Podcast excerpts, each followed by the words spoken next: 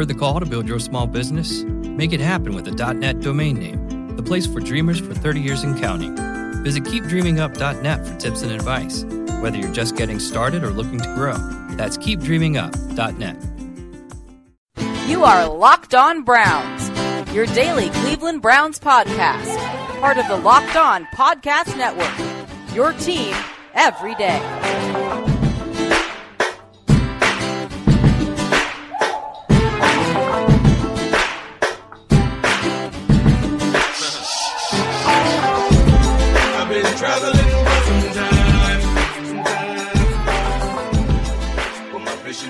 That right there, my friends, is Bubba Sparks and his song Deliverance, which is apropos for today, because today at the NFL Draft, the NFL Combine, it was all about the quarterbacks and it was all about the Browns and other teams looking for deliverance from whatever they have going on, because if you weren't talking about one quarterback, you were talking about another, and so on and so forth. And we're going to try to break it all down for you, from the rumors, from the discussions, from the facts, whatever we got. We're going to start kind of at the beginning of the day, and we are going to work our way through. So I just appreciate you stopping by. It's been an interesting one already. For the Browns, for everything that's going on. It's why we love the NFL Draft. It is why we love the Combine. We just love it all. It's crazy. It's interesting. It's just all of that. And so the day started with official quarterback measurements. And what we know is that the four major quarterbacks all hit the thresholds that are important. And what those are is generally 6'2", generally 215, 220, somewhere in that area at least, and over 9-inch hands.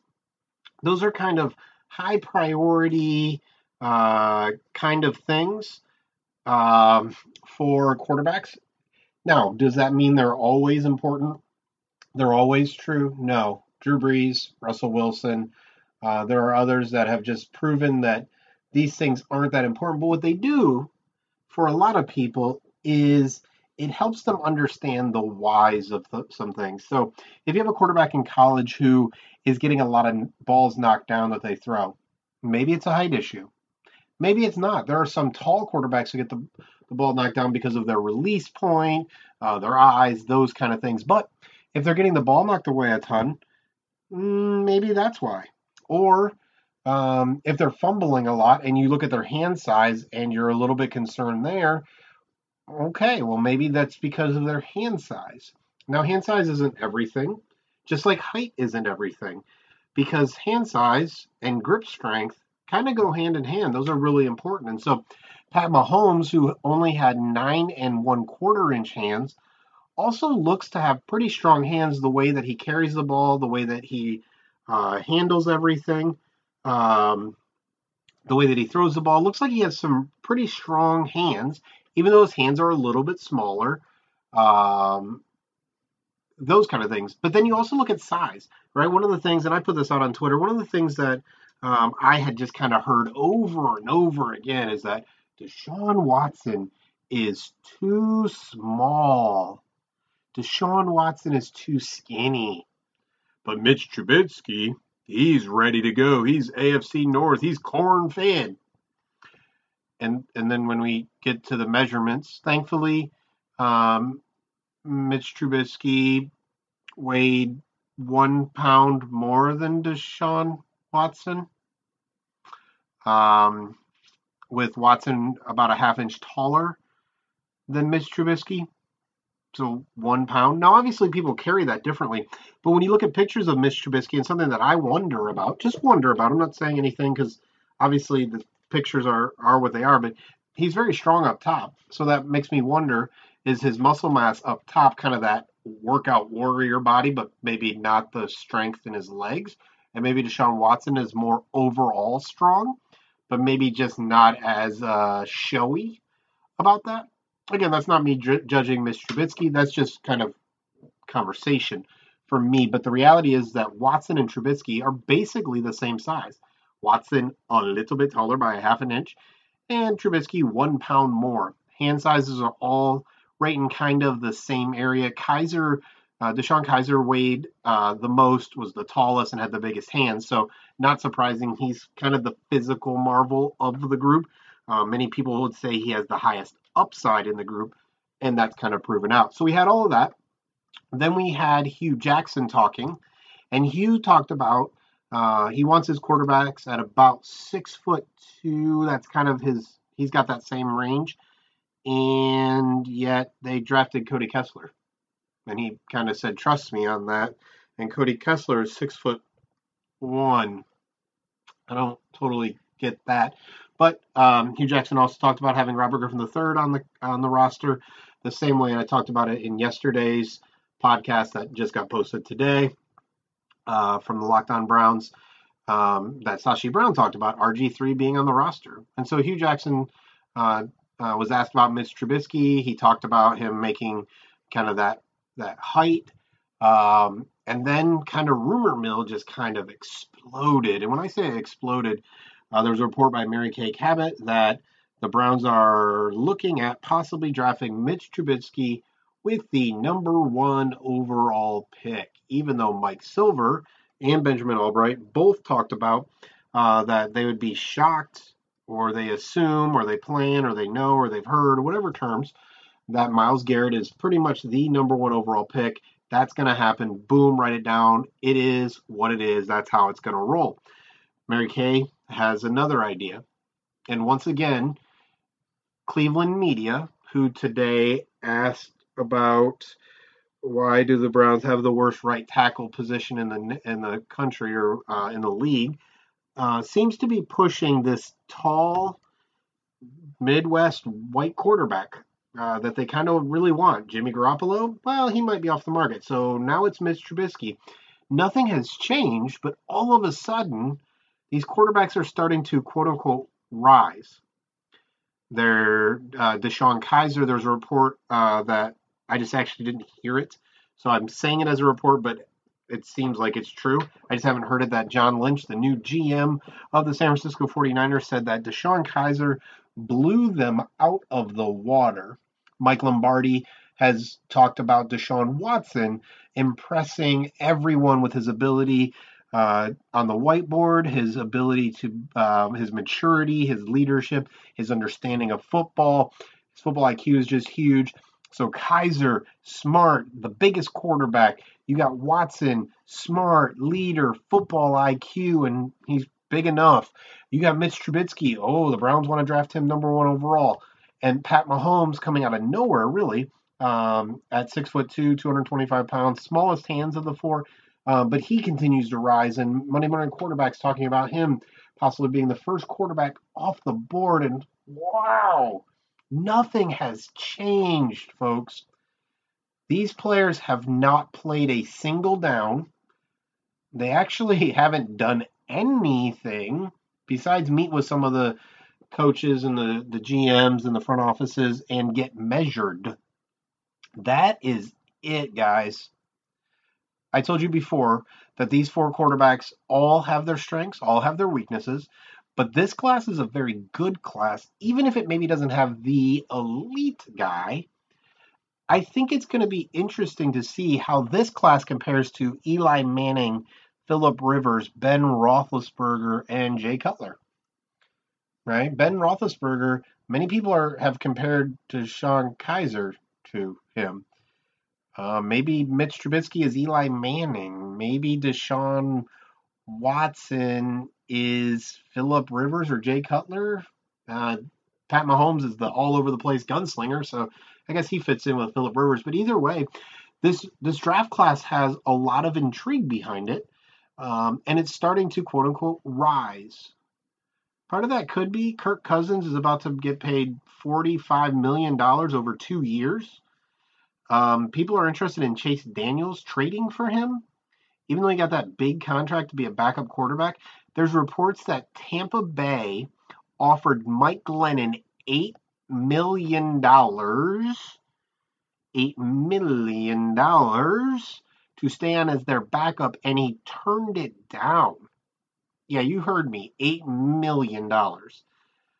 That's gargantuan money for a quarterback that is not very good. So when you talk about the quarterback bonus when it comes to the NFL draft, you can talk about reaching all you want. But when a quarterback like Mike Glennon or a quarterback like Chase Daniel is getting all of this attention, you can see why Jimmy Garoppolo is getting all this attention.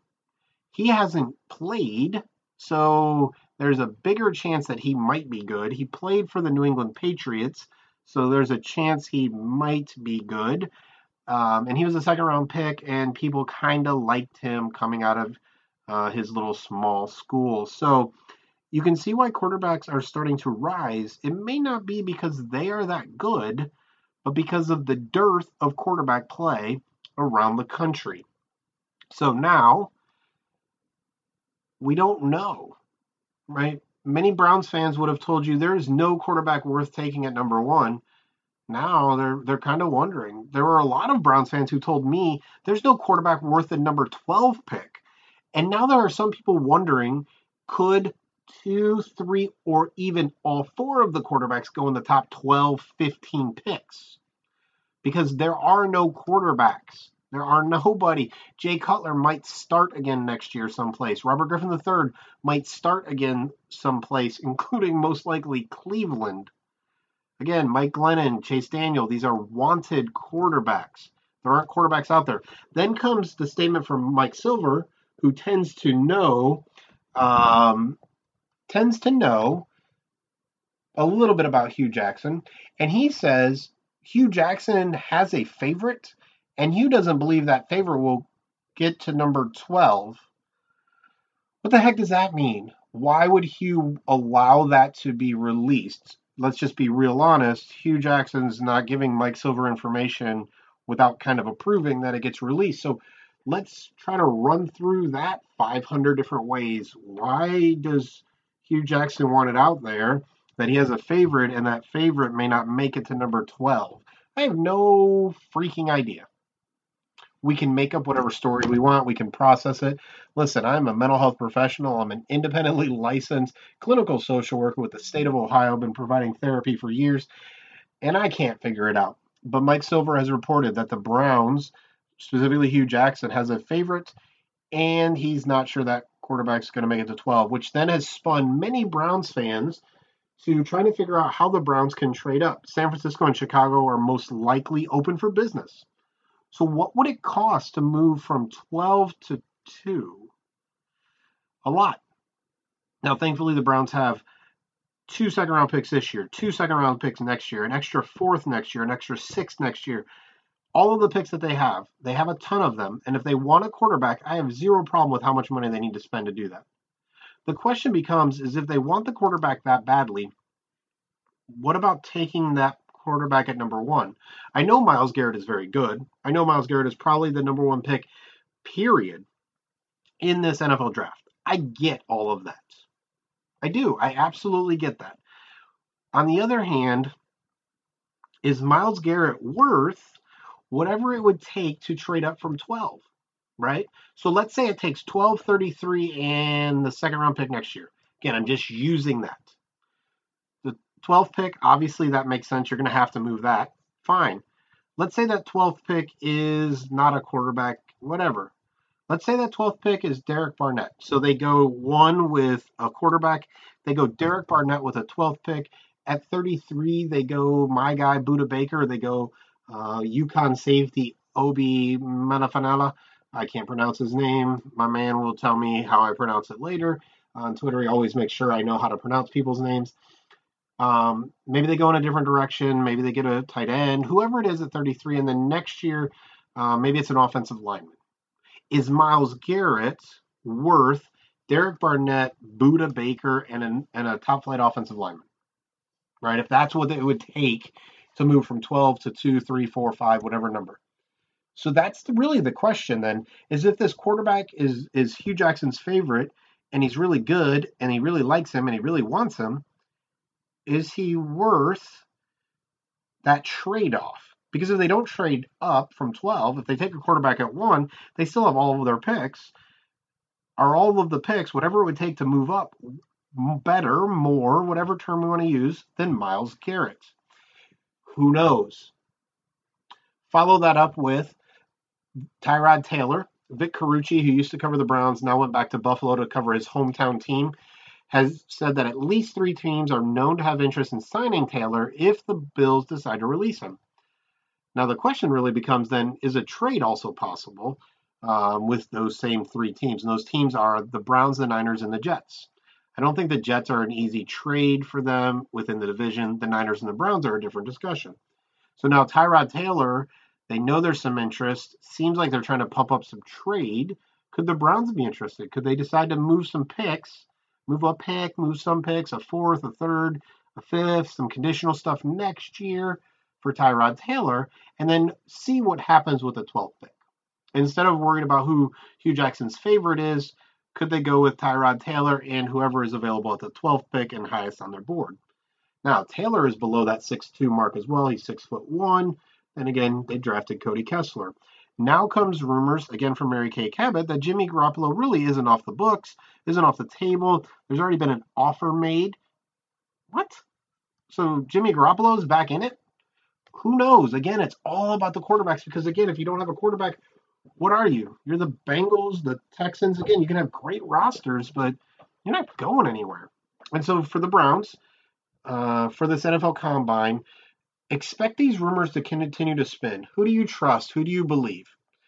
I know I believe Lane Atkins, and if you're a subscriber to the Orange and Brown Report, again, theobr.com, you have some inside information about where the Browns currently are. Now, is it hard and fast? Absolutely not. Benjamin Albright, and I covered this in a previous Locked On Browns podcast, he talked about his sources, NFL people, believe that the Browns will end up with Jimmy Garoppolo. That doesn't mean that he's reporting that. Obviously, I talked about that already. All in all, today at the NFL Combine, it was all about the quarterbacks, and it makes a ton of sense because the quarterback position is that important. And the Browns, like I've been telling you, with all of their draft picks, with all of their cap space, are going to be the center of attention when it comes to the NFL Draft, when it comes to free agency, and especially when it comes to these quarterbacks. In the end, really all we learned today is that all of the quarterbacks pass the threshold measures. They're tall enough, they're big enough, and they have big enough hands. Beyond that, we learned that maybe the Browns want to play a better quarterback than they've had for a long time. That's it, guys. So let's simplify this up a little bit. There's some quarterbacks. The Browns are interested. Beyond that, we don't really know, but it'll be fun to find out. Thank you again for stopping by this Locked On Browns podcast on Thursday, March 2nd. I will be over in Indianapolis early tomorrow morning, so make sure you check out me on Twitter at Jared K. Mueller. That's at JaredKMueller. You can also check out all the different things that I'll be putting up on the Orange and Brown Report, and then obviously I'll come in with a Locked On Browns podcast, at least one, maybe more, depending on how the day goes. And I look forward to talking to all of you soon. Thanks for stopping by. Go Browns!